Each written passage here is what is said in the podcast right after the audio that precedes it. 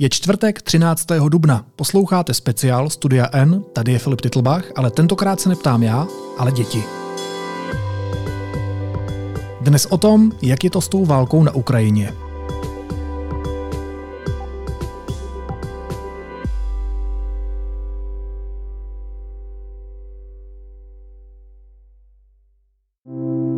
Já jsem Eda, je mi 9 let. Já se Ahoj, já jsem Kája a, a je mi 7 let. Já jsem Amenka, je mi 11 let a mám jednu otázku.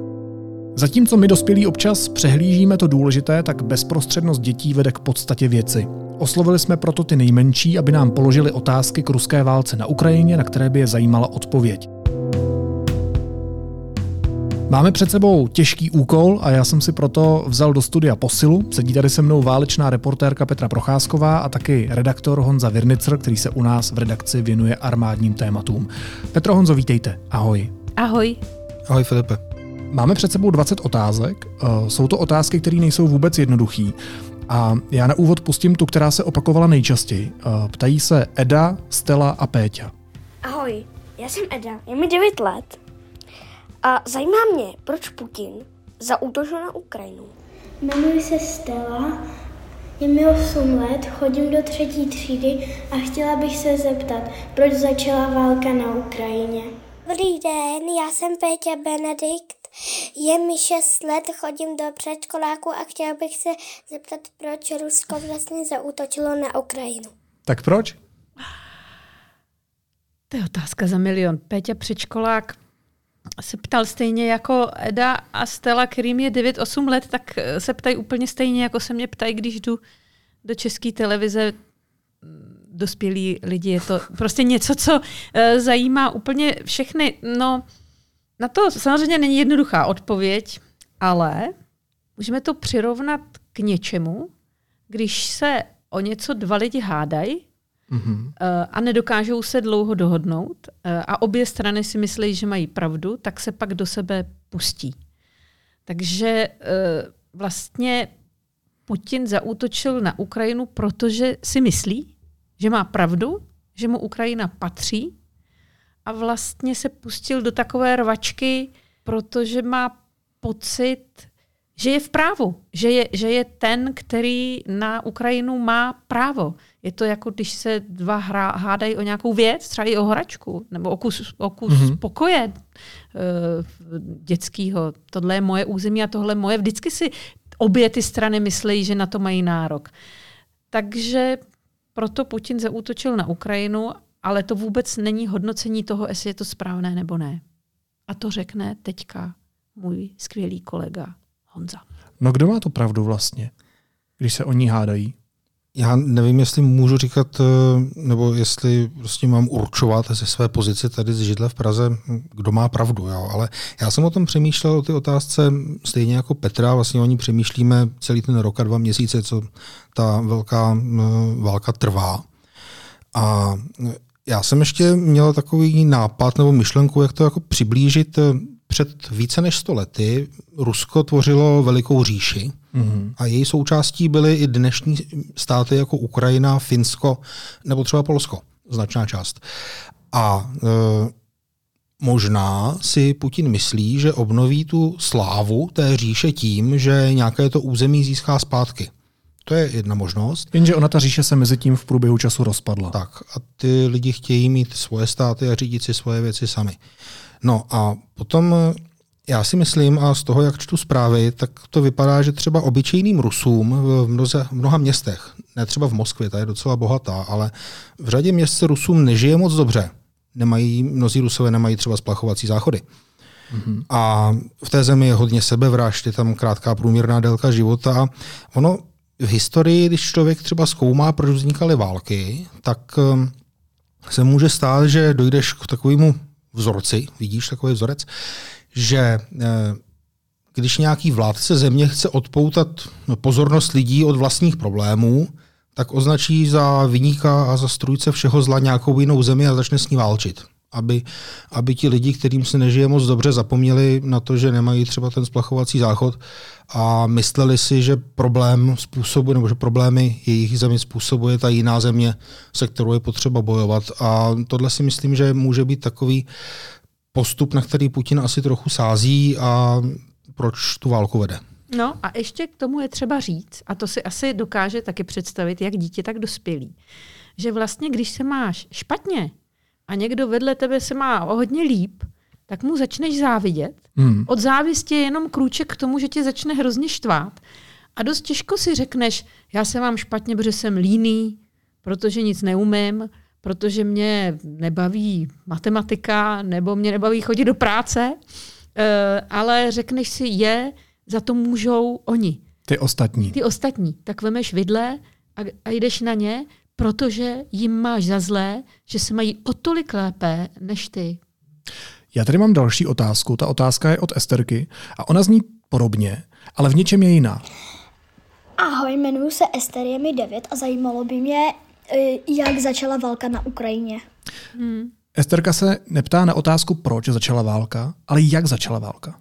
No a já bych ještě Esterce podsunula, protože když se ptáš jak, tak se musíš zeptat kdy. Mm-hmm. To je strašně složitá věc na tohle odpovědět, protože my všichni, ať děti nebo dospělí, eh, si velmi často říkáme, že začátek té války, alespoň pro nás, je 24. února roku 2022. Každý Ukrajinec, ať dospělý nebo školák, tě okamžitě opraví a řekne ti, ne, ne, ne, ta válka u nás začala už v roce 2014. A jak je to možné, že někdo říká, že minulý rok a někdo říká, že skoro před deseti lety?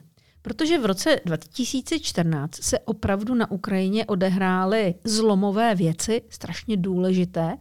Eh, mohli bychom vlastně říct, že tam došlo k, jakési obča, k jakémusi občanskému povstání, k revoluci. Byly tam barikády eh, v ulicích a lidé vyhnali ze své země eh, člověka, který zastával funkci prezidenta, ale protože jim opravdu nevyhovovalo tak, jak tu zemi řídil a byl z velké části právě řízen z Moskvy, eh, tak ho vyhnali a zvolili si nového. A od té chvíle bych řekla, že se dá datovat něco, čemu tedy říkejme válka, rusko-ukrajinská válka. Protože tehdy přišli Rusové na Ukrajinu a ukradli podstatnou část území. Poloostrov. Poloostrov Krym a ještě vlastně část té, toho východu, kterému se říká Donbas.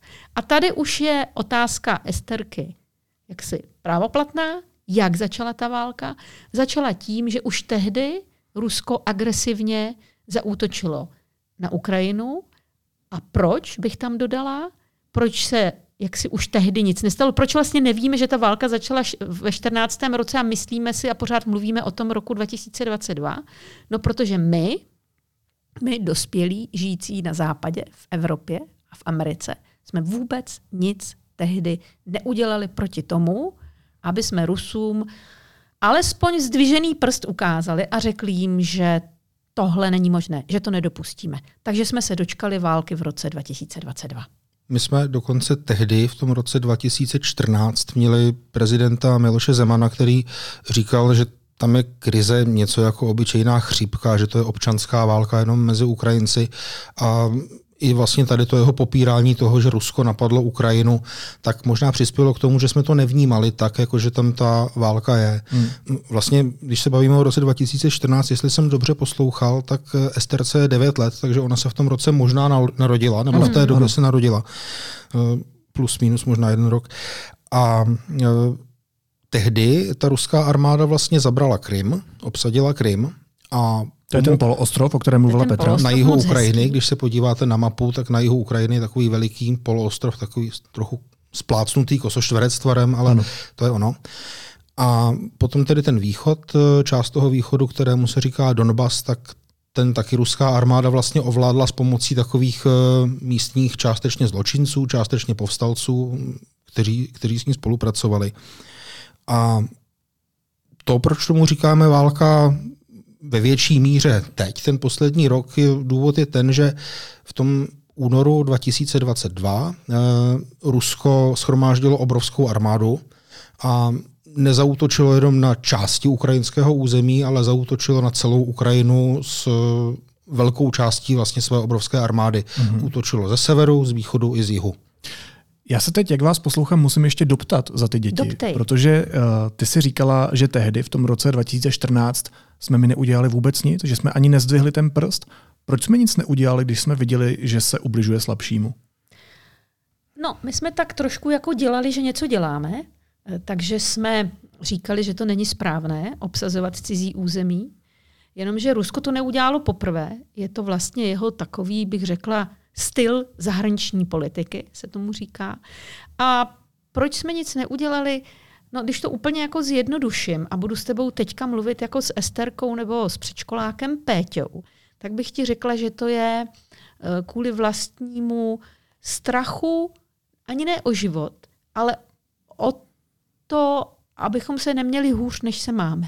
My se máme hmm. hodně dobře, když se podíváš na různé státy ve světě, tak my tady Češi žijeme hodně dlouho v bezpečí, máme poměrně všeho dost, uh, nic nám nechybí. Máme ty záchody splachovací. Máme splachovací zásoby, ale, záchody, ale máme i uh, dostatek jídla, nemáme s tím vůbec žádný problém, většina z nás. Můžeme si zatopit. Můžeme si zatopit uh, a topili jsme si, mimochodem, když jsme u toho topení, tak topili jsme si často plynem, který my ale nemáme jako Česká republika. Dováželi jsme ho z Ruska. No tak jsme si taky říkali asi, Ježíš Maria, tak teď, když se rozlobíme na Rusy a budeme jim nadávat, že obsadili nějaký Krym, který my vlastně jako Češi jako moc ani nepotřebujeme, hmm. protože kdo hmm. tam jezdil na dovolenou, že? Já jsem tam tedy byla s, s synem na dovolený, ale myslím, že tam jinak moc lidi na dovolenou nejezdili. U nás radši do Chorvatska. Přesně tak. No tak jsme si řekli, že nás se to nějak moc jako nemusí dotknout. Za to by se nás mohlo dotknout to, kdyby nám zavřeli třeba to potrubí a, a sebrali ten plyn, tak by nám byla v zimě zima. Hmm. Tak jsme radši ten poloostrov a ty Ukrajince jakoby obětovali. Hodili jsme je přes palubu a mysleli jsme si bláhově, že tím to skončí. Ale evidentně tady se projevila pravda přísloví zlu se nemá ustupovat, tak jsme se dočkali toho, že jsme se stali vlastně sami trošku strůjci toho, čemu teď čelíme. A to je ta velká válka, o které mluvil Honza. Takže se nám to vymstilo, že jsme se nechovali hezky. To se vždycky vymstí. Tady je další otázka, která na tu celou věc nahlíží zase trochu z jiného úhlu pohledu a ptají se Adelka a Krištof. Ahoj, jsem Adelka a je mi 8 let a zajímá mě, proč Putin chce válku. Já jsem Krištof a mám, a mám pět let a zajímalo, mě, mě, mě by zajímalo, proč ten Putin způsobil tu válku. Tak jak byste odpověděli Adelce a Krištofovi, proč celou tu situaci řeší Vladimír Putin válkou? To není jiná cesta. Jak ten spor vyřešit, než tou válkou šílenou? No všichni bychom si asi přáli, aby nějaká jiná cesta byla. Ale ruský vládce nebo prezident Putin se rozhodl, že ta válka bude eh, jednodušší. On totiž eh, Předtím, než eh, Putin nařídil ten útok, tak Rusko použilo svoje špiony, aby zjistili, jak dobře by se Ukrajina mohla bránit. A tam Rusové udělali takovou chybu, protože ti špioni Putinovi přes nějaké své šéfy oznámili, že ta Ukrajina vlastně se sama asi bránit nebude a že ti Ukrajinci nemají rádi svoji vládu a že přivítají ty ruské vojáky jako osvoboditele. A to bylo úplně špatně. Uh, oni vlastně přinesli ti špioni úplně špatné zprávy. Špatně si to spočítali. A uh, není to ale jenom tím, že by byli špatní ti špioni, protože uh, Rusko není demokratická země jako my, tam eh, není možnost si zvolit jiné politiky, tam prostě vládne Putin a komu se to nelíbí, ten jde do vězení. Hmm. A eh, ti špioni eh, žijí ve světě, v tom Rusku, kde jsou vlastně odměňováni za to, že přinesou svým nadřízeným a tomu Putinovi ty informace, které, které on chce slyšet. A on chce slyšet, že ta Ukrajina je slabá a dokáže se bránit. A možná i proto mu přinesli informace v tomhle mm-hmm. směru, A možná i proto on se rozhodl, že by vlastně ji mohl velmi rychle dobít, protože usoudil, že ti Ukrajinci nemají vůli uh, sáhnout po zbraních a střílet na ruské vojáky. A v tom se strašně zmílili rusové.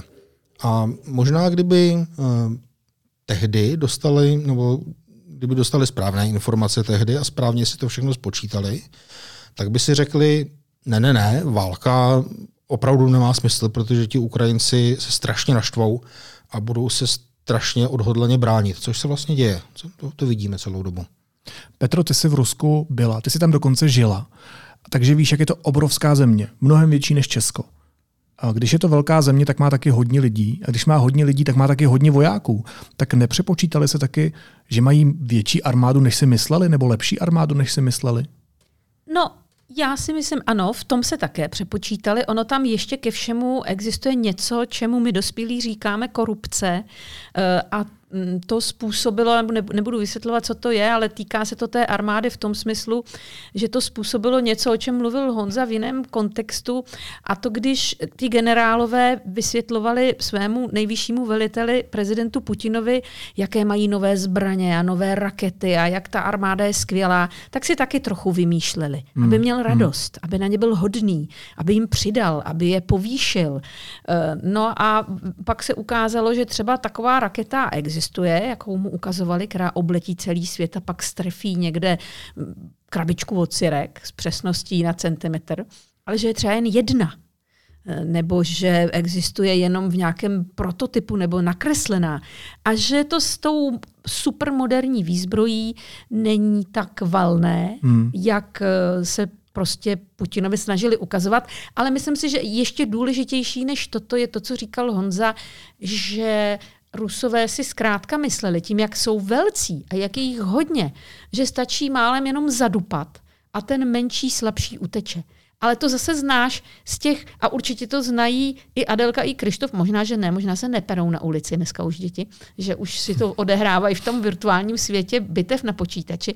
Ale někdy se přece stalo, že vidíš, že je jeden kluk o hodně jako větší, hmm, je silnější hmm. a druhý malý, a, a, a, ale najednou se stane něco, a ten menší to dá, při nejmenším se ubrání. A tomu se říká síla ducha nebo nějaká motivace, že se prostě fakt hrozně naštveš. A tak věříš tomu, že pravda je na tvé straně, že i fyzicky silnějšího soupeře dokážeš mu vzdorovat a nebo ho dokážeš i porazit.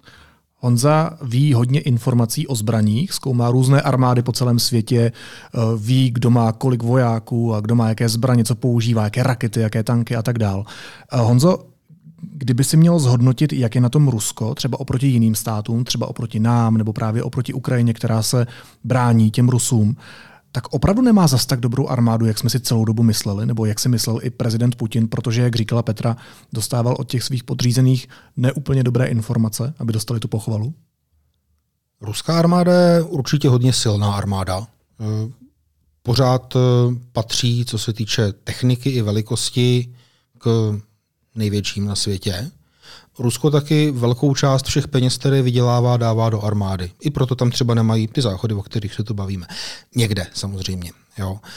A ruská armáda ale je o něco slabší, než, než si teda ruští generálové a než si ruský prezident Putin mysleli. Mm-hmm. A oproti tomu je potřeba říct, že Ukrajina není vůbec malá země.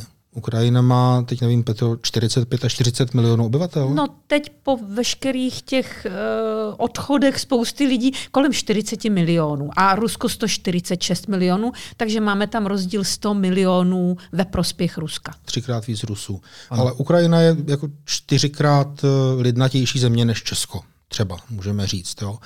A Ukrajina rozhodně není malá eh, a rozhodně není slabá, protože od toho eh, roku 2014, kdy se začalo bojovat eh, hlavně na východě Ukrajiny, mm-hmm. tak potom v těch následujících letech vojáci, třeba i vojáci našich spojenců, hodně třeba Britové a možná i naši vojáci tam k tomu nějak přispěli, tak pomáhali vycvičit ukrajinskou armádu. Oni se prostě snažili. Oni se snažili, ano. Ukrajinci věděli, že se musí snažit a oni dokázali spojit uh, takové ty uh, nápady, uh, jak by se dalo dobře a chytře válčit, které vznikly v západních zemích, mm-hmm. takové to moderní válčení, dokázali spojit s tou svou vytrvalostí, silou a s tím svým počtem. Jo? A vždycky, když nějaká země útočí na jinou zemi, tak, tak se říká, že ten útočník nutně potřebuje celkem výraznou přesilu, protože ta obrana je o něco jednodušší než ten útok. Takže, takže ta ukrajinská pozice oni se vlastně brání nebo zvládají se bránit i proto, že oni nejsou slabí. Pojďme dál. Ptá se Aminka na další otázku. Já jsem Aminka, je mi 11 let a mám jednu otázku. Proč Putinovi vadí zrovna Ukrajina? Proč zrovna Ukrajina? Teď kolem Ruska je přece spoustu států. No tak ano, je tam spoustu států, ale Ukrajina má opravdu jako specifické postavení, zvláštní postavení, jak v historii Ruska, tak v jeho současnosti a v jeho zahraničně politické strategii se tomu říká. Eh, jednak je Ukrajina stejně jako Rusko slovanský stát. Eh, musíme si umět jak si představit, že ukrajinština a ruština jsou skutečně jazyky příbuzné a že si v zásadě e, ti lidé mohou i rozumět, aniž znají ten druhý jazyk jako dokonale. Je to tak podobné jako třeba čeština a slovenština? No, trochu méně. Takže jako čeština a polština? Možná.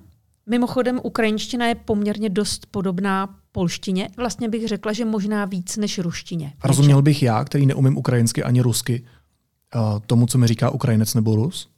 No, myslel by si, že rozumíš, pak by si brzy narazil na to, že rozumíš jenom téma, hmm. ale že v těch detailech se nechytáš, protože je spousta slov, která třeba v ruštině i ukrajinštině znamenají opak než u nás. Například svěží chleb, svěží chleb je starý chleba. U nás ah. by si odvodil, že to je čerstvý chleba.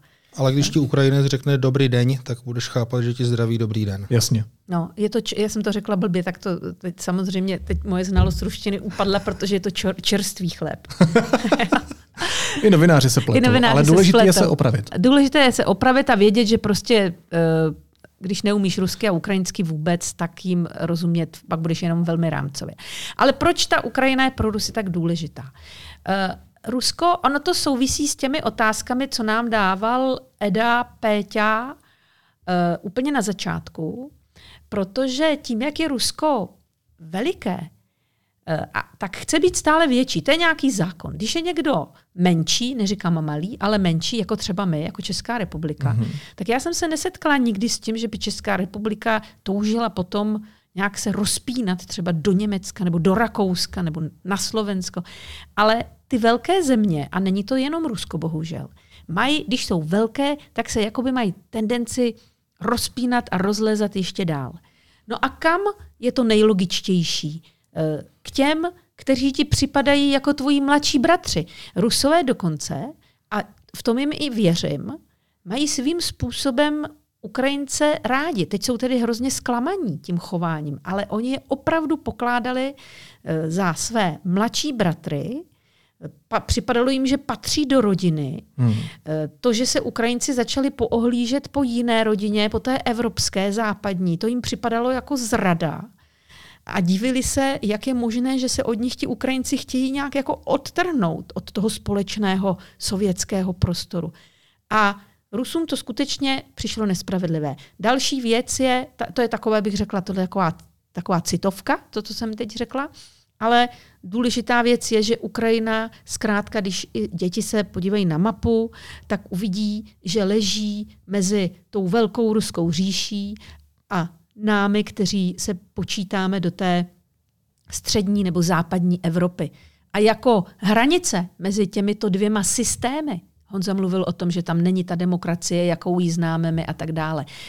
Ukrajina prostě byla hranicí mezi těma dvěma hmm, systémy. Mm. A Rusko se rozhodlo, že ji zkrátka nepřenechá tomu uh, té Evropě, že ji zahrne do toho svého prostoru. Takže nechtělo dopustit, aby mu Ukrajina odešla z jeho rodiny. Jak to vidíš ty, Honzo? Tam eh, já bych navázal na to, co tady správně říká Petra. Rusové si možná myslí, že ti Ukrajinci jsou vlastně jejich bratry, protože hodně dlouho byli ve společném státě. Stát, který se jmenoval Sovětský svaz, tady byl 70 let zhruba, a tam byla Rusko i Ukrajina. Akorát, že ten sovětský svaz vznikl tak, že to Rusko tu Ukrajinu v podstatě vojensky zabralo. A před druhou světovou válkou ve 30. letech byl na Ukrajině velký hladomor, zemřeli miliony lidí a Ukrajinci to dodnes vyčítají tehdejšímu sovětskému vůdci Stalinovi, mm-hmm. že on za ten hladomor mohl a že on jim způsobil tu velkou bídu. A tohle je věc, která na Ukrajině každá rodina tam někoho má, eh, má nějakou rodinnou historii spojenou s tím hladomorem. A oni to, oni to tak nevidí, jako ti Rusové, oni to vidí jinak. Jo. A potom samozřejmě o téhle otázce Aminky, proč Putinovi vadí zrovna Ukrajina, se můžeme bavit strašně dlouho. Můžeme si říct, že mu asi vadí víc zemí, ale na spoustu z nich si netroufne. Protože no. spousta těch zemí je spojených v takovém spojenectví, které se jmenuje NATO. A ty země, které v něm jsou, tak se domluvili, že kdyby někdo zaútočil na jednu, tak se budou bránit společně. Mm, a to už je velká síla. A to je velká síla. Ale na to možná navazuje Daniel a jeho dotaz. Jmenuji se Daniel, je mi 8 let, chodím do třetí třídy. Zná někdo odpověď na otázku, zda Rusko bude chtít válčit s jinými zeměmi? Hmm. jako opravdu se ptá, jestli zná někdo odpověď, to je no. moc hezký. A zná? Vy dva? No tak odpověď na to, jestli by chtělo Rusko válčit s jinými zeměmi, já znám, to by jistě chtělo. Například, když navážu na to, co říkal Honza, tak jestli někdo leží ještě v žaludku ruském, tak jsou to pobaltské země, které taky patřily do toho společného státu. To jsou které země? E, to je Lotyšsko, Estonsko a Litva. Uh-huh. Pobaltské se jim říká proto, že leží u Baltského moře. A také byly součástí Sovětského svazu. Ale udělali jednu šikovnou věc – když se Sovětský svaz rozpadl v roce 1991, tak prostě zahájili tu cestu do NATO a dnes jsou členy NATO Stejně jako my. Stejně jako my. Takže jsou to naši spojenci. Takže jsou to naši spojenci, dokonce tam jsou i naši vojáci, kteří pomáhají bránit hranice, protože po Baltí, po baltské země, tyhle tři země, mají hranice s Ruskem, leží velice blízko, takže cítí to nebezpečí daleko víc, než ho cítíme my tady ve střední Evropě. A tam si myslím, že Rusko, kdyby nebyly tyto země součástí NATO, že by se už o nějakou invazi vojenskou agresi proti těmto zemím eh, pokusilo. Hele, ale já se musím zeptat, protože Rusové nebo ten ruský režim přece byl i tady u nás, v Československu ano. tehdejším. A my jsme v tom na to taky právě proto, že se jich bojíme? Já bych řekl, že je to historická zkušenost, kterou jsme s tou ruskou říší, která se teda potom změnila v Sovětský svaz eh, a potom vlastně v tu samostatnou Ruskou federaci, jak se dneska jmenuje Rusko oficiálně, tak my jsme s ní tu historickou zkušenost měli taky. Ehm, moje, ehm, mého tátu nechtěli, on byl tehdy na dovolené a nechtěli ho v roce 68 pustit domů do Československa, protože zrovna přijeli ruské tanky a on se neměl moc jak vrátit, hranice byly nějakou dobu zavřené. Mm-hmm. Jo. Ehm, moje máma v té době se krčila v nějakém průchodu, kudy zrovna projížděl ruský tank, protože hledala zase svoji maminku, protože ta šla koupit mouku, bála se, že bude válka. Takže my tady opravdu máme zkušenost s tím, že z Moskvy občas přijde rozkaz, pošleme někam tanky, aby jsme tu zemi ovládli. Nám se to stalo v roce 68, Maďarům se to stalo v roce 56, Finům se to stalo v roce 39. No a pozor, Gruzínům se to stalo v roce 2008. Tak. Takže ona ta otázka uh, Daniela je úplně správná, protože hmm. nejenže chce Rusko válčit s jinými zeměmi, ale ono i jiné země než Ukrajinu už napadlo. Hmm. Eh, a to právě Gruzii, což je moc krásná, pěkná země, která má taky část území vlastně okupované ruskou armádou. Takže země, které Rusku nenapadlo, se mají bát, že na ně ještě nepřišla řada? No, oni se ty země možná i tady s tou, tady s tou logikou se vlastně spojili v tom, eh, v tom NATO. Po druhé světové válce, když na to vzniklo úplně původně, to je taková už dávná historie, ale tehdy byl takový hrozně pěkný citát, protože to asi vědí teďka i děti, že druhou světovou válku rozpoutalo nacistické Německo. Hmm. A e, tehdy, když vznikalo NATO, tak e, to doprovází takový pěkný citát, že vzniklo proto, aby udrželo Američany v Evropě, Němce pěkně při zemi a Rusy mimo Evropu. A Tady ten, tady ten citát, já si myslím, že to na to vlastně vznikalo právě s ohledem na tehdejší sovětský svaz a když se sovětský svaz rozpadl a Rusko mělo hodně ekonomických problémů a nemělo možnost eh, vrtat se do záležitostí jiných států, to bylo v 90. letech, tak eh, řada těch zemí, včetně třeba nás, Maďarska a Polska, my jsme byli takový první trojlístek, tak eh, řada těch zemí začala vstupovat do NATO a to NATO se hodně zvětšilo za tu mm. dobu. Jo, eh, teď je to 31 zemí, před několika dny se přidalo Finsko. Jenom k tomu slovíčku NATO, to zní tak divně, jako na co? Mm. To je nějaká zkratka. No na Rusko, no. Ale to je nějaká zkratka, to NATO.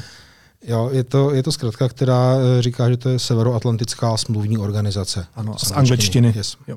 A, no a když už jsme u těch slov, uh, tak tady je, myslím, výborná otázka od Jakuba. Dobrý den, moje jméno je Jakub a je mi deset let a mě by zajímalo, proč Putin není ve vězení, kdy řekl slovo válka.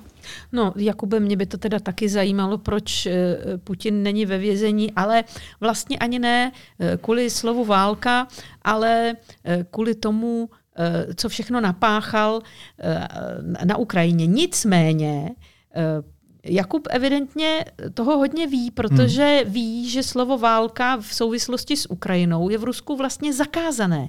Říká se tomu speciální vojenská operace a slovo válka nesmíš použít. Já teda nevím, v jakém kontextu nebo kdy eh, prezident Putin slovo válka použil. Ono není zakázané jako takové, je zakázané jenom v souvislosti s Ukrajinou. Mm-hmm. Já mám pocit, jestli ti do toho můžu vstoupit, že on, to, že on to právě zkoušel podávat takovým tím obvinujícím tónem, že to ty západní státy rozpoutaly tu válku na Ukrajině. Ano, no, ano, tomhle, to je, jo, máš pravdu, v, tom, máš pravdu. v tomhle duchu. A to ale není pravda, že jo? No, Když ale, toho 24. Ano. února to začalo, tak to byl on, kdo v televizi vystoupil a řekl, že ruští vojáci vtrhli na Ukrajinu. Přesně tak. Ale proč není Putin ve vězení, ať už kvůli slovu válka nebo kvůli všemu ostatnímu, co udělal, jak teď, tak v minulosti, tak je to proto, že zatím uh, není žádná síla, která by ho dokázala zatknout, postavit před soud, odsoudit a poslat do vězení. Ale vy jste přece říkali, že jsme v NATO a v NATO je přece spousta států a těch spousta států má ohromnou sílu. Tak proč ho nedonutíme my v tom NATO? No my ho nutíme, ale eh, nutíme ho k tomu zatím, aby se stáhnul z Ukrajiny a samozřejmě existuje možnost, že kdyby teď Putin vyjel do některého, třeba k nám, do hmm. České hmm. republiky, tak my bychom ho měli skutečně zatknout a odevzdat Mezinárodnímu soudu, který by ho soudil zatím za několik vybraných zločinů, kterých se on jako vrchní velitel ruské armády dopustil na Ukrajině. Ale pokud sedí u sebe doma v Rusku, tak to bys musel do toho Ruska se nějak dostat, nějak tam vtrhnout nebo provést nějakou speciální operaci. To je zase známé z těch počítačových her. No a to je tak technicky a vlastně i politicky strašně těžké a obtížné a nevíme, jaké by to mělo důsledky. Nesmíme zapomenout při tom našem povídání, že Rusko má atomové zbraně a atomovou bombu. Eh, tak to je tak složitá věc zlikvidovat prezidenta státu, byť je to stát agresor, že na to si zatím netroufne ani na to. Protože pak by asi všechny strany musely používat ty atomové bomby, pokud by jeden z nich ji vystřelil a to už by byl velký průšvih. To už bychom si tady asi moc nepopovídali. No ale ty si říkala, že, uh, že by Putina poslala do vězení ne za to slovo válka, ale za to, co na té Ukrajině dělá. Mohli byste nějak popsat, co on tam teda všechno dělá, Honzo? Tak on tam především poslal ruskou armádu. To je, a to tam dělá co? To je ten hlavní zločin, který, který on udělal, že napadl sousední zemi, která ho nějak neohrožovala.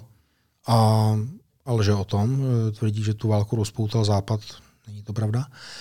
A ta ruská armáda, e, ruští vojáci nejsou, oni nemají úplně dobré vedení a často to jsou třeba lidi, kteří byli před vstupem do armády velmi chudí, e, moc nestudovali, neznají třeba, jak, se, jak je normální, že se k sobě lidi chovají. A a oni se teda chovají špatně k těm civilistům a třeba je zavírají do různých sklepů a mučí je tam a tak dál. A žádní jejich velitelé eh, to nijak neřeší a nepostaví ty vojáky mimo službu nebo před polní soud, aby, aby se z toho zodpovídali. Celá historie lidstva je vlastně historií válčení mm-hmm. a zejména na západě nebo eh, v takové té civilizaci, do které patříme my, tak k tomu patří taková snaha hledat nějaká pravidla, jak tomu válčení dát podobu, aby teda dobře, když už válka musí být, aby se zabíjeli vojáci, ale aby to neohrožovalo civilisty, nebo aby třeba, když je nějaký voják zajatý, tak aby už mu nebylo ubližováno. A e, my na to máme takové úmluvy, podle kterých by se státy měly řídit, říká Takové se smlouvy, jakoby. Ženevské konvence. Hmm. A, a, a Rusko je nedodržuje, přestože je taky podepsalo. A není vlastně žádná síla, která by Rusku mohla zabránit e, v těch zločinech, které se tam dějí. Jenom abychom to e, řekli vlastně takové širší podobě, tak se samozřejmě může stát, že i na ukrajinské straně ukrajinští vojáci udělají nějaký válečný zločin, třeba mučí zajatce. Ale to se prostě může stát v každé válce. Stalo se to Američanům, když vedli války ve Větnamu nebo v Iráku třeba. A podstatné je, že my tomu neumíme úplně zabránit, ale podstatné je, aby potom zafungovala, eh, taková, zafungoval ten systém, aby tam byl nějaký soud, aby si na ty vojáky došlápl a poslal do vězení. A aby se to dál nedělo. Aby bylo vynucováno, že když už teda bohužel nějaká válka začne, tak aby se neubližovalo těm lidem, kteří za ní nemůžou nebo kteří nejsou bojovníci. Jo. Honzo, já tady mám další otázku, ptá se Filip a myslím, že to je otázka mířená přímo na tebe a přímo k tomu, čemu se věnuješ. Já se jmenuji Filip Cigánek a mě by a mám šest let a mě by zajímalo, kolik stojí asi peněz ty tanky. Filip by si chtěl koupit. A ještě něco se chceš zeptat, Filí, nebo to je všechno? Všechno. Tak a, kolik stojí ty tanky? Ahoj Filipe. Ahoj. Ty, ty, to, ty to nevidíš, ty taky. Filipe, ty to nevidíš, ale my s Petrou, když tady sedíme ve studiu, tak my před sebou teďka máme rozložené takové papíry a na nich jsou nějaké výpočty, co jsme našli, kolik stojí ty tanky. A já jsem zkoušel, zkoušel dopočítat, kolik by to mohlo být. Když si dneska lidi v Česku, dám takový příklad, koupí nějaké jako poměrně pěkné nové auto, nemusí to být úplně limuzína, ale prostě takové hezčí nové auto, tak to může stát tak zhruba půl milionu korun. A když si představíš eh, parkoviště třeba před obchodákem, kde takových aut je stovka, tak by to dohromady by měly hodnotu jako ten jeden tank. Wow, takže jako, 100 jako aut jeden, bych jako si musel koupit tak, no ale pokud, záleží který. Ale záleží samozřejmě strašně, Jsou tanky levné, který, jsou protože, tanky drahé. Tak, protože uh, Petra tady má, Petra já mám, může říct. Já mám té 90. Tak, to je 90 tank, kolik stojí Petro? Já jsem si našla, že stojí 4,5 milionu dolarů. Spočítala jsem to a tady teda neručím za sebe, protože já jsem špatný počtář, že to je 96 milionů korun, je to možný? Je to možný. A když jsem si to přepočítala na byty nebo na rodinný domy, no. tak mi vyšlo 10 rodinných domů. By to mohlo být. Takže nebo pěkných, aut, nebo pěkných bytů v Praze. Jo, hodně jde, no, jasně, hodně jde o to, jak je to nový a jak je to dobrý tank. Zrovna ten T90 je poměrně nový tank, ano. takže dražší, protože všechno, co, všechna technika, která je nová, tak používá třeba dražší materiály a dražší přístroje a proto je dražší.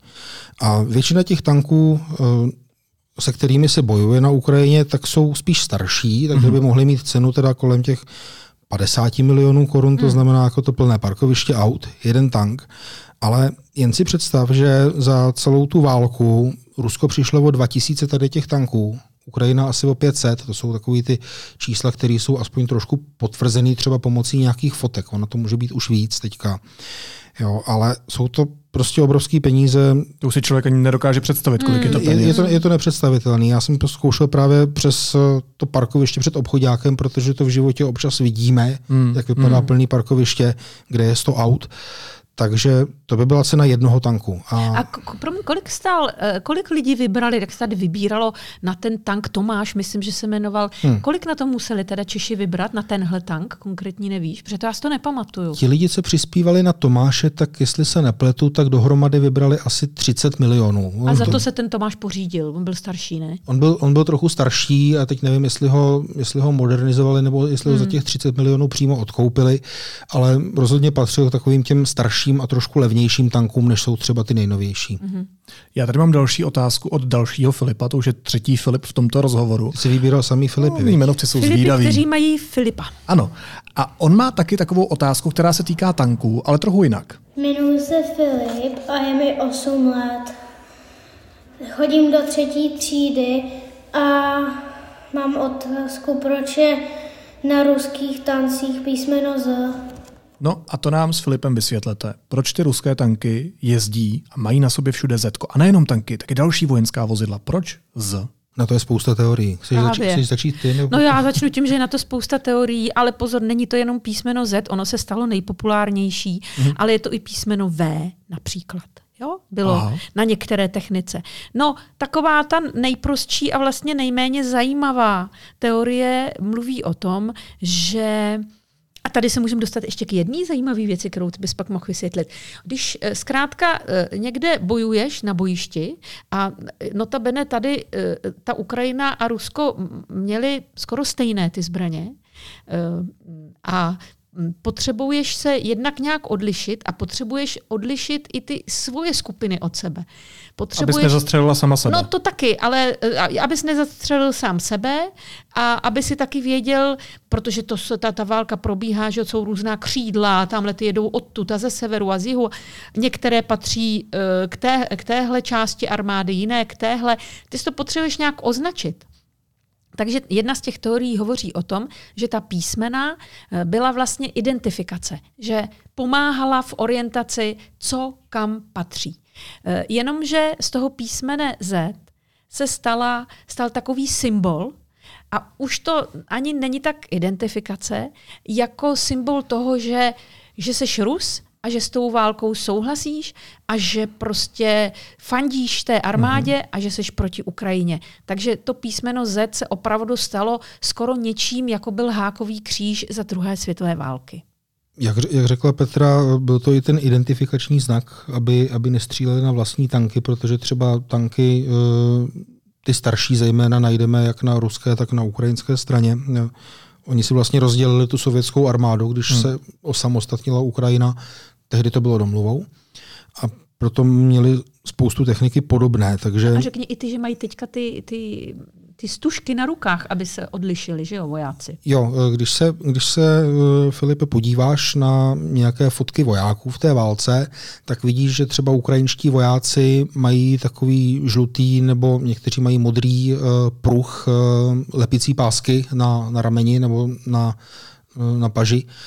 Aby, protože vojáci všichni mají uniformy, oni ty uniformy se sice malinko liší, ale když někde bojuješ v zákopech a je tam bláto a kouř a tak dál, tak, eh, tak eh, občas potřebuješ vědět, eh, jestli nestřílíš na svoje.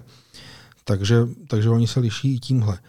No a k tomu, proč bylo vybraný zrovna z ruské ministerstvo obrany, to vysvětlovalo původně tak, že, že to znamená za pabědu, paběda je vítězství rusky, Aha.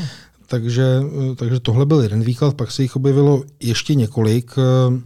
Eh, Ale my si nejsme jistí tím, co to je. Prostě Není- může, má, není má to- to různé významy, má Není to různá úplně vysvětlení. Jasné, má to různé významy, o kterých, eh, o kterých jsme teďka mluvili a co je teda ale hodně důležitý, a to Petra tady úplně přesně řekla, že se z toho stal ten symbol eh, Hmm, té ruské války nebo toho ruského válečného tažení, který jasně říká, jo, kdo si prostě připne stužku, vytvar, takovou červeno, ne, pardon, oranžovo-černou. Oranžovo-černou. Oranžovo-černá je. A třeba si ji vytvaruje do písmene Z a připne si ji na bundu, tak to je asi člověk, co s tou ruskou válkou souhlasí. Oni to mají jako takové to poznávací znamení, jako hmm.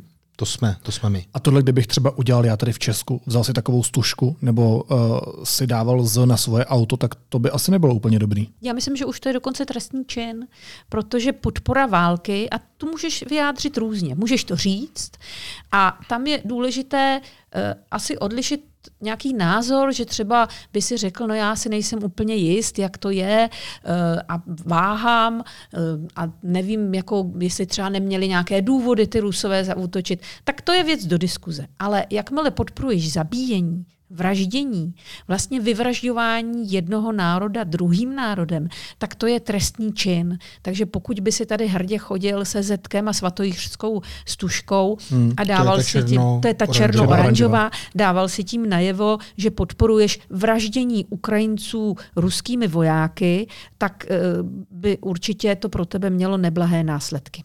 Další otázku má Bára, myslím, že to je otázka na Petru. Jmenuji se Bára, je mi 8 let a jsem ve třetí třídě. A chtěla bych se zeptat, proč chtějí někteří rusové větší území Ty už si to, Petro, trochu vysvětlovala, že je to velký stát, který má ty dobyvačné tendence, ano, to znamená, chce, ještě větší, ale mě tam na té otázce uh, hodně zaujalo slovo, které se zdá být ne tak zásadní, ale já myslím, že je, a to je to slovo někteří rusové. Je to tak, že všichni rusové chtějí, aby Rusko bylo Máš větší? pravdu. No, Bára si klade podobnou otázku jako já, protože já tomu vlastně nerozumím. Proč je tak důležité být velký? Někteří, ano, ty, ona použila někteří, což je teda vysoký stupeň jako rozlišování. Určitě je v Rusku pár lidí, nebo část lidí, kteří tolik neusilují o to, nebo nemyslí si, že to být velký je to nejdůležitější na světě. Hmm. Ale bohužel, protože já jsem bydlela v Rusku deset let, a bohužel vím, že Rusové mají velké věci rádi tak nějak z podstaty. Jako mají Češi, a taky to nejsou úplně všichni, ale Češi mají rádi pivo třeba. Eh, a taky nemůžeš říct, že úplně všichni Češi mají rádi ne. pivo, ale je to, je to takový typický znak, nebo se to používá jako typický znak pro Čechy. Tak uh, Rusové mají rádi věci velké.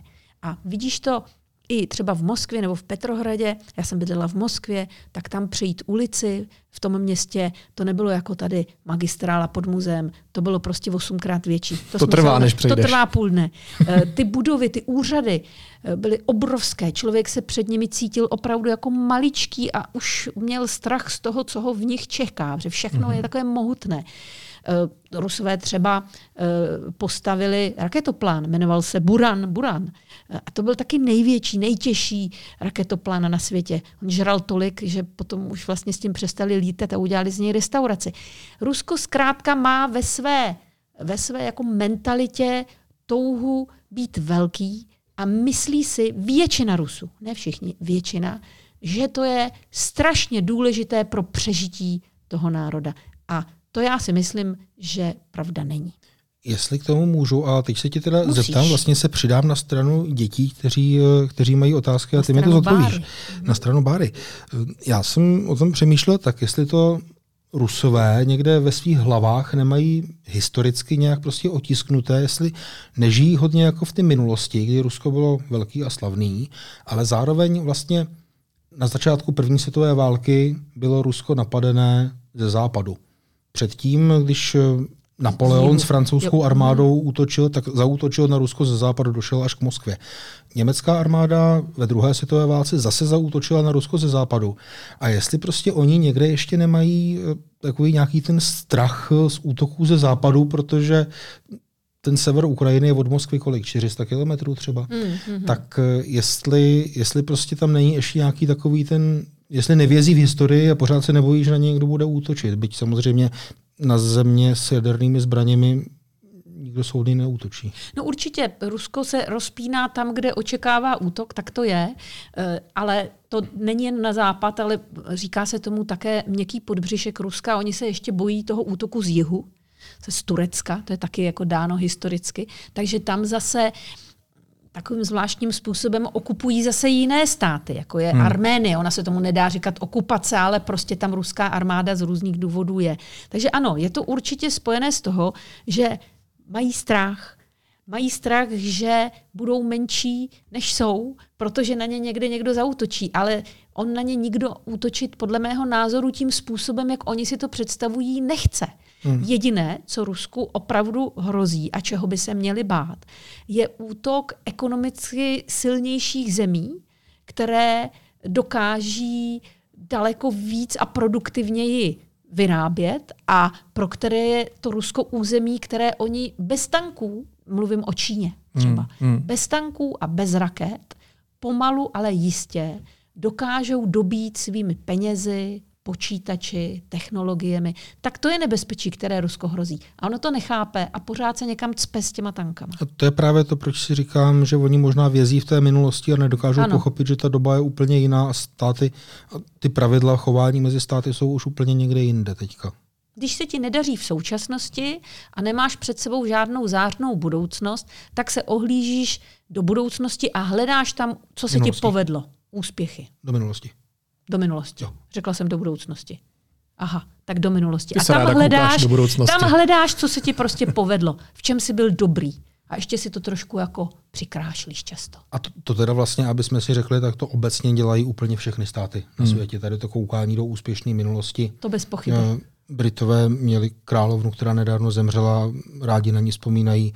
My jsme měli Masaryka, rádi na něj vzpomínáme, američani měli Washingtona a tak dále. Tak moment, už se tady trochu chaoticky ztrácíme v minulosti a v budoucnosti, Pojďme tak se vrátit pojďme do zpátky do současnosti. současnosti a pojďme k tomu, eh, na co se ptá Tomáš.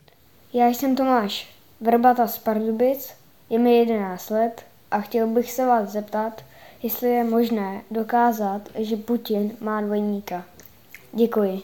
No to je ale strašně zajímavá otázka, protože já jsem čekala, že se Tomáš z Pardubic zeptá, jestli má Putin dvojníka. A to bych řekla, že asi jo. Ale on se zeptal, jestli se to dá dokázat. No to se mě žádný dospělý ještě nezeptal, to je strašně chytrá otázka. Hmm.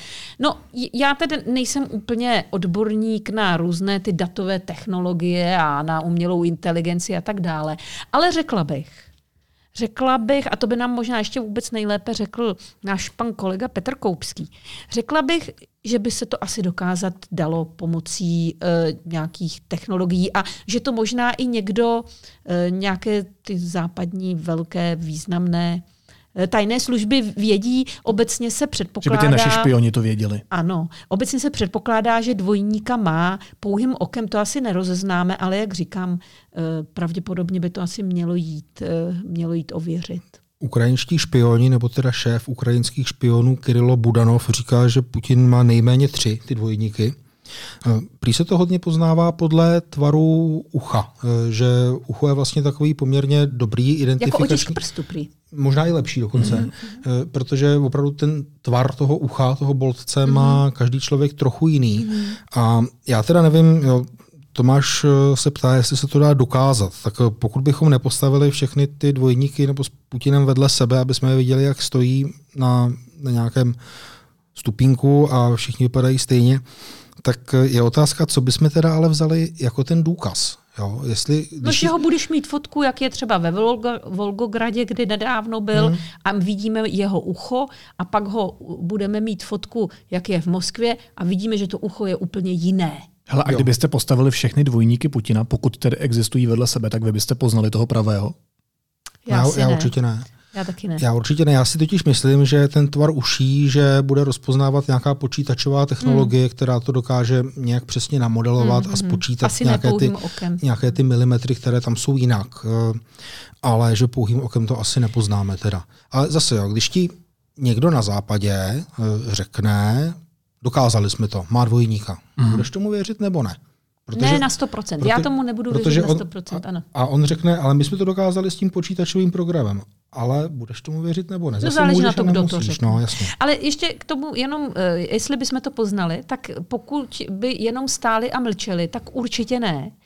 Pokud by mluvili, tak si myslím, že už bychom eh, byli blíž. Já mám Putina naposlouchaného jako žádnou hudební skupinu a eh, nej, samozřejmě, že bych se mohla zmílit, ale ono jako naučit se dokonale uh, tu dikci a, a když by byl třeba delší i ten slovní projev, tak tam si myslím, že bych se možná zkusila ho. Tam už by se zvěřila. No, no Mhm. ne úplně, ale, ale bylo by to jednodušší než podle uší. Já k tomu ještě vlastně poslední takovou krátkou poznámku dořeknu.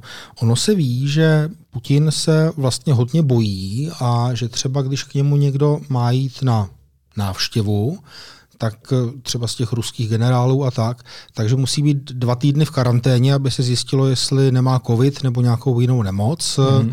A eh, teprve potom vlastně k němu může a ještě sedí o 10 metrů vedle u toho obrovského stolu. co Má obrovský stůl. Jsem v Ano, životě ano, neviděl ano. takhle dlouhý stůl, který má Vladimír Putin. A e, to je takový důkaz toho, že ten člověk se vlastně hodně bojí o svoje zdraví, si myslím. A když jsme nedávno viděli, jak údajně Putin řídí auto v dobitém ukrajinském městě Mariupol, tak to ale zase vypadalo, že se zase tak nebojí. Takže já si třeba Hmm, myslím, že tady ten dvojník mohl být a úplně klidně. Máme tady další dotaz. Další Tomáš, není to dvojník toho prvního Tomáše. A Poznal jsem to podle toho, že má úplně jinou otázku a jiný hlas. Já jsem se chtěl zeptat, jestli ještě nějaká část Ukrajiny žije normálně, třeba jako my. Tak co? Taky Tomáš není z Pardubic, jako tam ten Tomáš uh, normálně. Tak určitě jsou části Ukrajiny, kde na první pohled se zdá, že ten život běží normálně. My třeba s naším fotografem Gabem Kuchtou jezdíme hodně na východ a tam už to moc normálně nevypadá.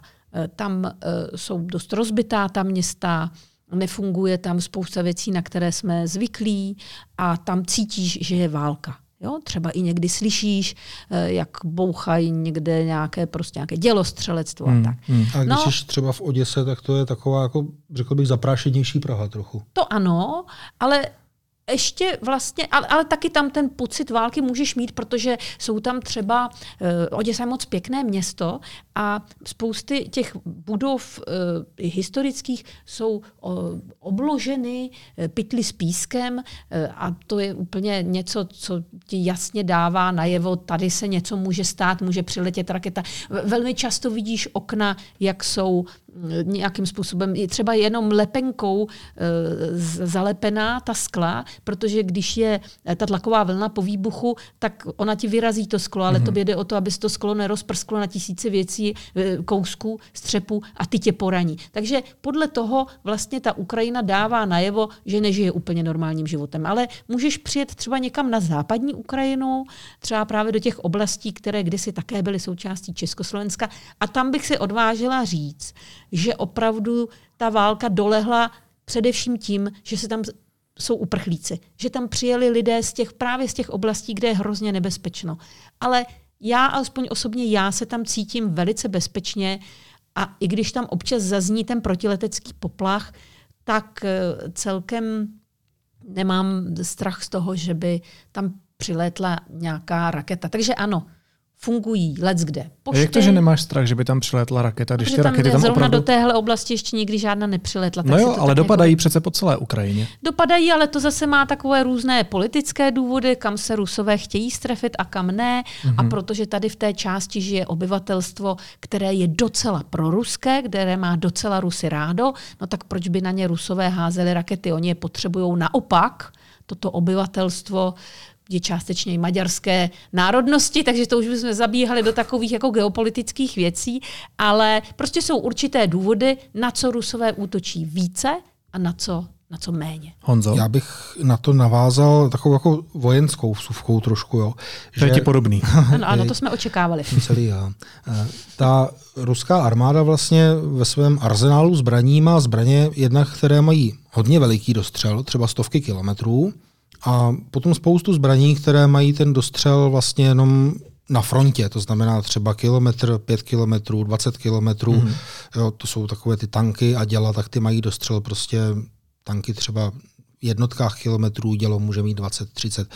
No a na tu západní Ukrajinu sem tam přiletí, pošlou Rusové nějakou střelu, která má ten veliký dostřel. Takovou tu raketu, která dostřelí klidně třeba do Lvova, což je město skoro u polských hranic.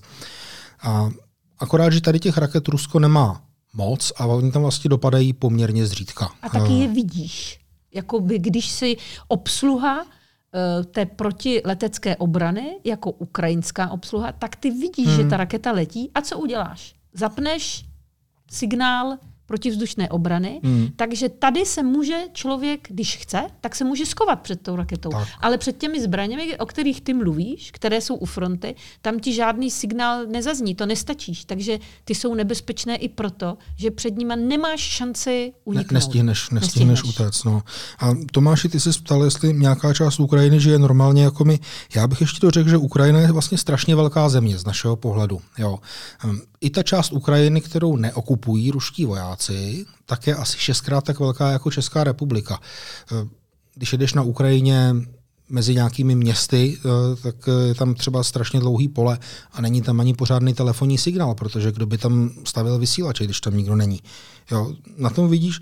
A jak je ta Ukrajina velká, tak eh, vlastně poměrně velká část té Ukrajiny právě je v dosahu jenom těch dalekonosných raket, kterých Rusko nemá za stolik hmm, hmm. a které Ukrajinci poměrně úspěšně sestřelují, když už nějaké přiletí. Na druhou stranu, čtyři z deseti Ukrajinců znají někoho, kdo ve válce padl nebo byl zraněn.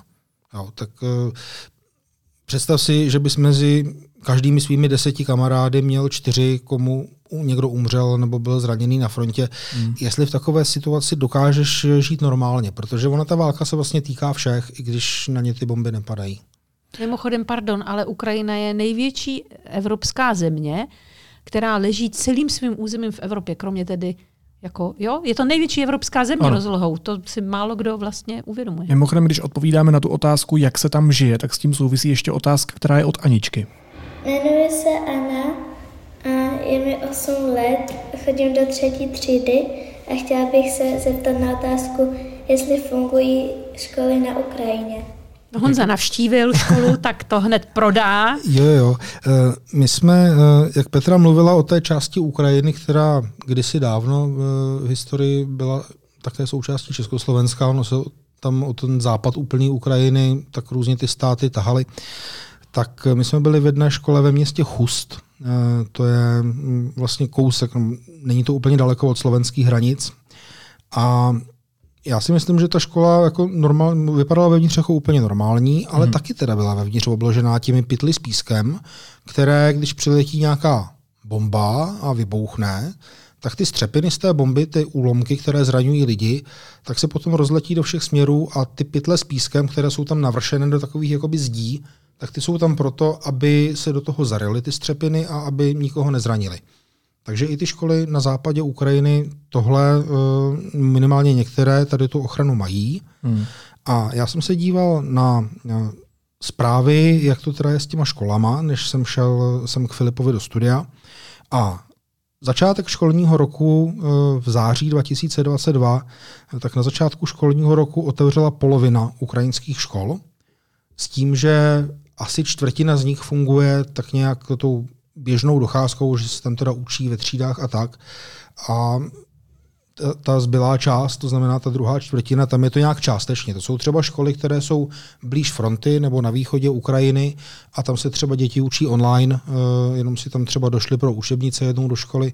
Můžou to být i školy, které jsou postavené takže nebo jejich konstrukce neumožňuje vlastně rychlý útěk do úkrytu, když začne letecký poplach tak eh, do těch škol se Ukrajinci eh, ty děti snaží neposílat samozřejmě, protože, protože tam, tam je to nebezpečné. No.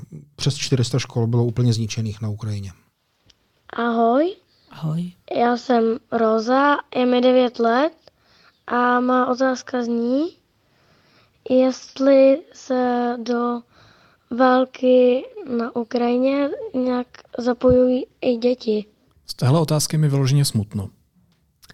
No, ono na první poslech člověka hned napadne, jestli si Róza nepředstavuje takové ty opravdu děti, známe to třeba z filmu o druhé světové válce, kdy jako děti přímo tam pobíhali chlapičci v zákopech a, e, nebo byli s partizánskými oddíly a tak. Tak já jsem takovéhle děti eh, na Ukrajině neviděla, myslím si ani, žádné takové děti eh, tam nejsou a ukrajinská armáda je, jak si bych řekla, docela profesionální těleso a mm, nic takového není možné. Viděla jsem jednoho chlapečka, když jsme projížděli někde Charkovskou oblastí, tak najednou před jednou dost rozbombardovanou vesnicí stál chlapeček a měl opravdu normální kvér, normálně nějakou zbraň, už si nepamatuju jakou, bylo mu tak 13 a my jsme se s Ivou Zímovou vyklonili a říkáme, uh, co tady děláš? A on říkal, no oni jsou všichni nemocní, ostatní. Tak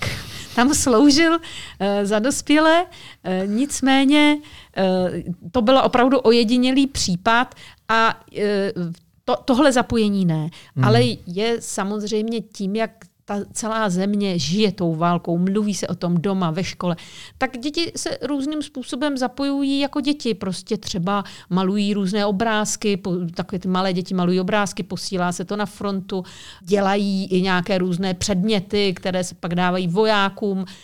E, tak to, je, tím to je se, taky vlastně zapojení. To je jakoby zapojení, hmm. ale, e, ale určitě spíš se všichni snaží děti odvést z těch nebezpečných oblastí. Snaží se je dostat do bezpečí třeba i k nám do České republiky, kdy každý asi zná Ukrajince, ukrajinské děti ze své školy, jsou skoro všude po celé České republice a snaží se od té války jako od, oddálit. I tak je hodně obětí mezi dětmi, jak mezi zraněnými. Viděla jsem děti s amputovanými oběma, noha, oběma nohama amputovanýma.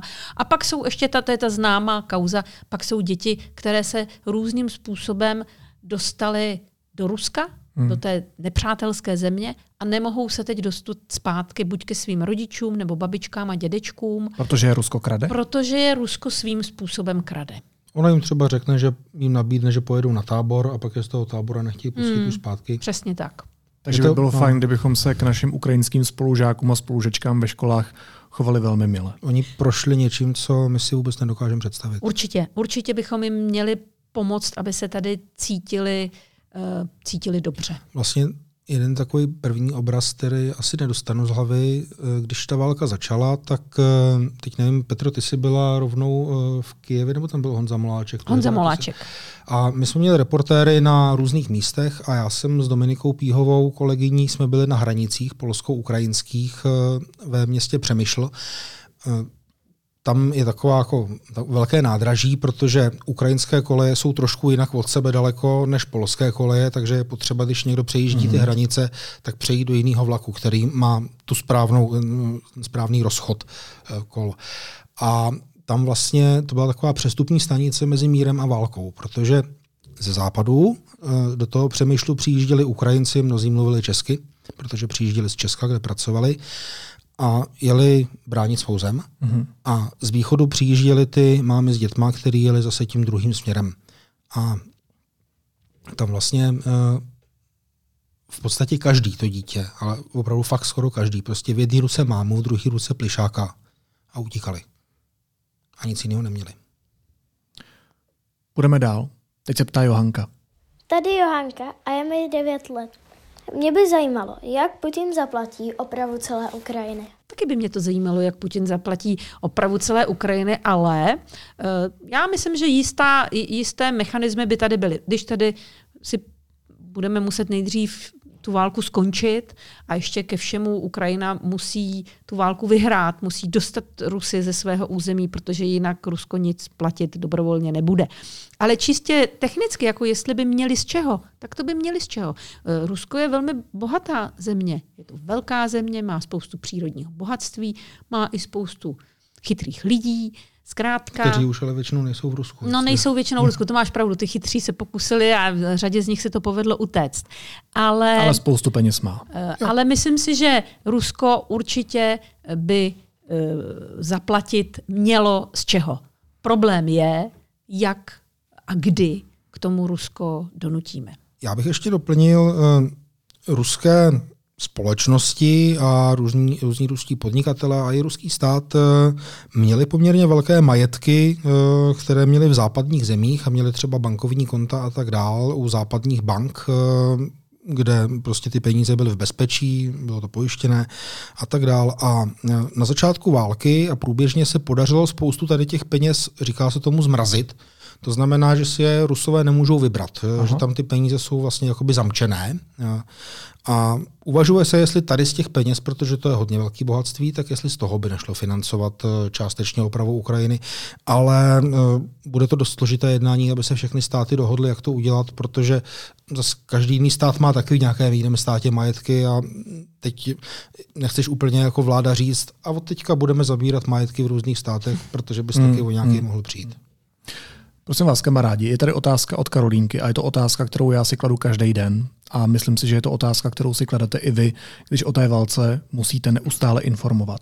Ahoj, já jsem Kája a, a je mi sedm let. A mě by nejvíc zajímalo, proč je Putin tak zlý. no ano, taky si tu otázku kladu, ale tady se musím, já nevím, jestli pochlubit, ale mm, tak proč je Putin tak zlý? Protože prostě jsou zlí lidé a jsou lidé dobří. Ale u Putina eh, já musím prozradit, že já se zabývám trošku studiem jeho duše. Aha. A ano, ano, už od chvíle, kdy on nastoupil na ruský trůn, tomu říkáme, kdy se stal prezidentem, což bylo vlastně, nastoupil jako do té, do té nejvyšší funkce, tak to bylo, to se dobře pamatuje, protože to rok 2000, tak ho studuju. A je tam spousty věcí, o kterých bych se dalo mluvit, ale když jsme u těch dětí dneska, a je to pro děti a o dětech a odpovídáme na dětské otázky, tak já vidím část důvodu té, té zloby a té zášti právě v jeho dětství. Protože on měl velmi těžké dětství. On vyrůstal v Petrohradě, v jeho tatínek bojoval za druhé světové války. On vyrůstal s maminkou Vladimír Vladimírovič a e, byl to vždycky takový slabší, menší chlapec. A musíme si, když si představíme třeba ten, to, ty povál, ta poválečná ruská města, tak tam řádili často takové dětské uh, pouliční gengy mm-hmm. a platilo tam právo silnějšího. A když jsi byl malý blondák, z chudé rodiny. Oni byli opravdu strašně chudí. Oni bydleli s tou maminkou v nějakém komunálním bytě, opravdu jako eh, museli přemýšlet i o tom, co si koupí k jídlu a tak dále. A ještě on byl takový prostě nedochůdče. Tak samozřejmě dostával na té ulici často co proto. Hmm. A on se naučil docela dobře eh, unikat tady z těch různých pastí, těch silnějších gengů. Eh, naučil se později i prát, protože on má velmi rád judo, protože uh, on, ne, on není žádný, uh, žádný obr. Putin, to se ví, že to každý vidí, je menšího vzrůstu, není ani žádný prostě tlusťoch a přitom má rád ho, hokej a judo, takové jako silové sporty, protože myslím si, že z toho dětství si nese nějaké trauma, že byl prostě takovým tím fackovacím panákem a to není nikomu příjemné. Hmm. A já si z toho i vlastně pro děti, ale i pro sebe Jasně, že jsou tam nějaké vlastnosti, s kterými se narodil. To nechci jen říct, že prostě to toho úplně zdeformovalo. Ale říkám si tak pro sebe, jak je důležité vlastně takhle nikomu neubližovat, když je malý. Jak je důležité nedělat z lidí, kteří jsou třeba jiní trochu než my, nebo slabší, nedělat z nich fackovací panáky i nikoho neponížovat. Já myslím, že u Putina je to strašně moc ten pocit ponížení, který on zažil jako dítě, ale pak vlastně i v dospělosti, kdy uh, žil, on, on je totiž špion, on je profesí špion a když se rozpadl... Býval dřív, než býval, byl No tak špionem seš jednou jo, seš a už navždy, vždycky jo? budeš. Z toho nikdy neunikneš. Když se rozpadl sovětský svaz, tak najednou mu se zhroutil ten, ten stát, ten svět, kterému sloužil. A sta, prostě on najednou cítil obrovské ponížení, jako i další miliony Rusů ponížení z naší strany, jakýsi výsměch tomu, že se ten, ten stát se nepovedl. Hmm. Ten se nepovedl, ten se zhroutil, lidé tam žili, jak říkal Honza, a žijí dodnes. Někteří velmi chudě, nemají ani ty splachovací toalety. A to je strašně ponižující, když se díváš na ty reklamy v televizi.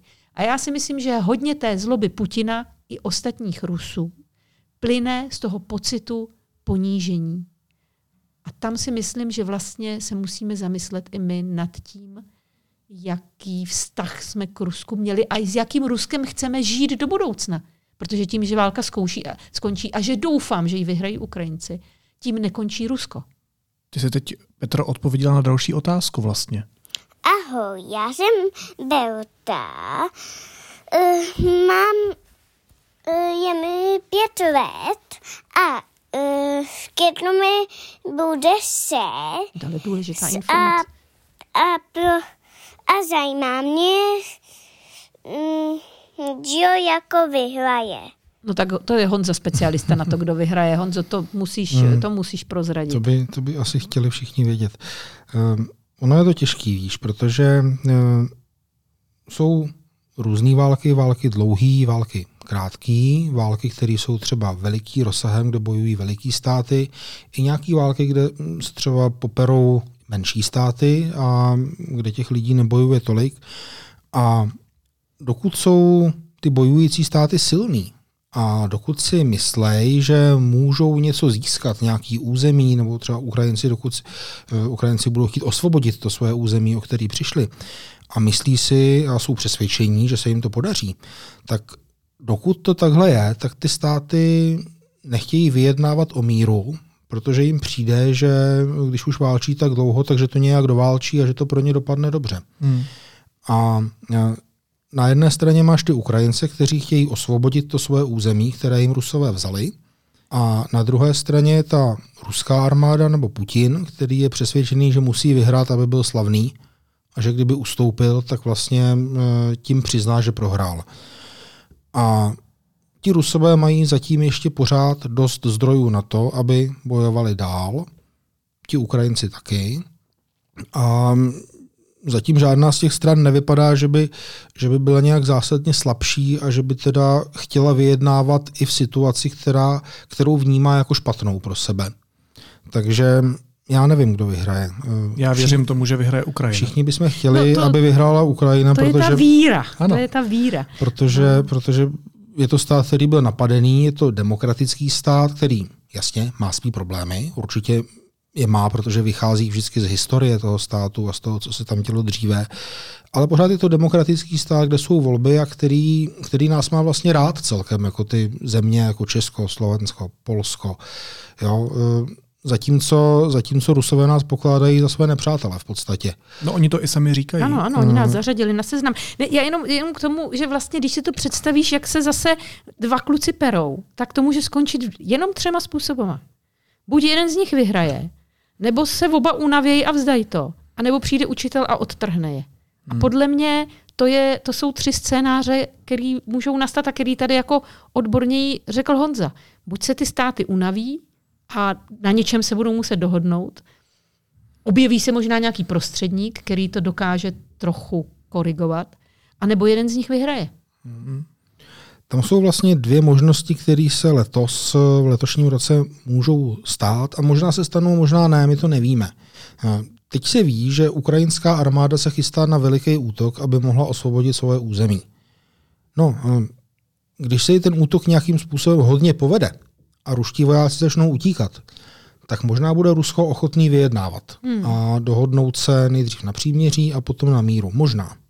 No jo, ale když to říkáš, ale tak to, to znamená, že to je známá informace, tak to zase znamená, že to Rusové vědí, že se tak. Ukrajinci připravují na to, aby dobili zpátky svoje území, takže se na to asi připravují. Tak a on není vůbec jisté, eh, jak úspěšný on ten útok patrně nějakého úspěchu dosáhne, jenom nevíme, jestli to bude dost velký úspěch na to, aby ta ruská armáda začala utíkat. To, to v tuhle chvíli spíš se předpokládá, že ne. Hmm. Je to takové opatrné.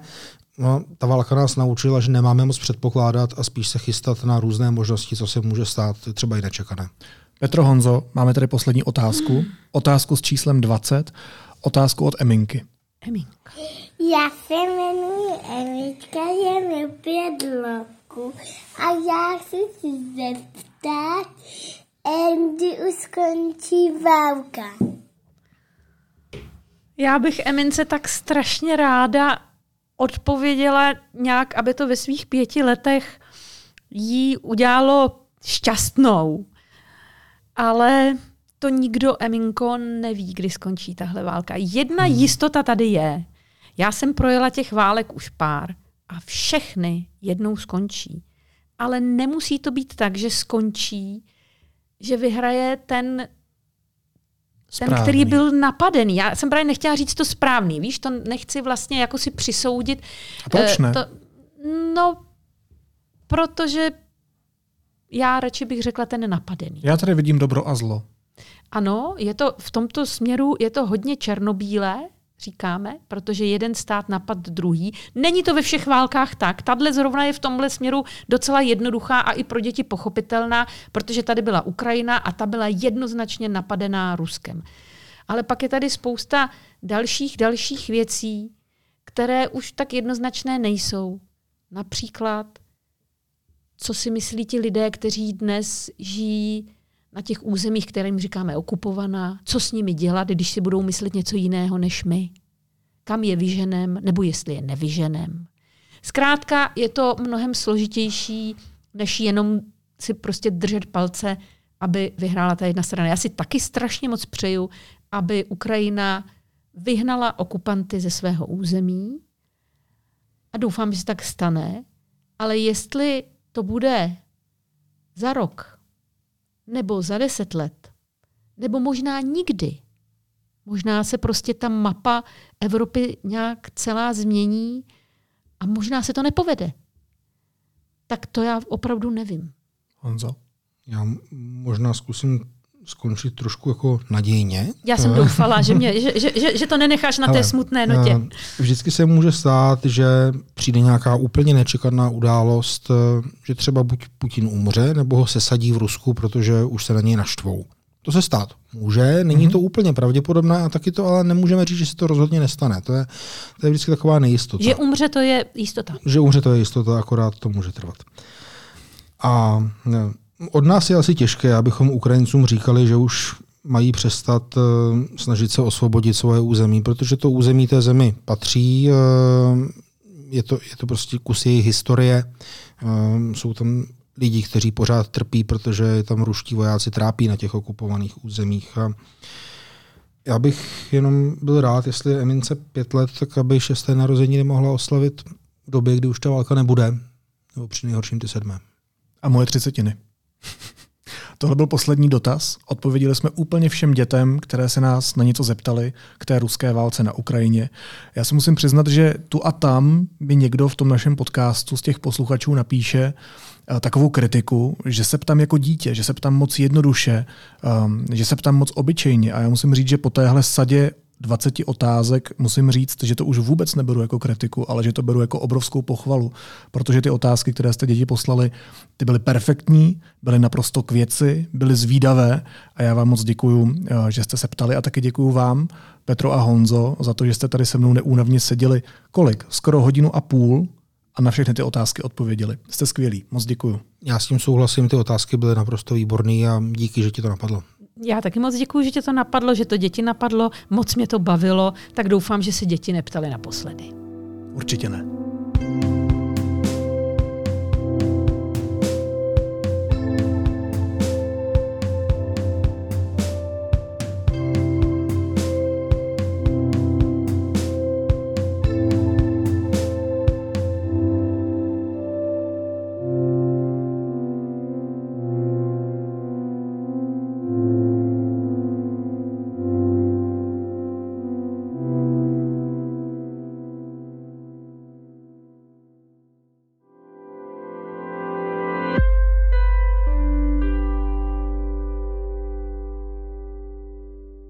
Made by Fire, velkolepá výstava Moravské galerie v Brně představí bezmála 100 autorských objektů ze skla, porcelánu a keramiky, sdílen progresivních českých designérů a firm na pozadí zásadních celospolečenských událostí. Poznejte sílu i křehkost českého skla a porcelánu ve zkoušce ohněm. Od 17. dubna v Milánském Trienale, od 4. října na festivalu Design Block a od 17. listopadu v Umělecko-průmyslovém muzeu v Brně. Projekt je realizován za finanční podpory Evropské unie. Více na Made by Fire EU.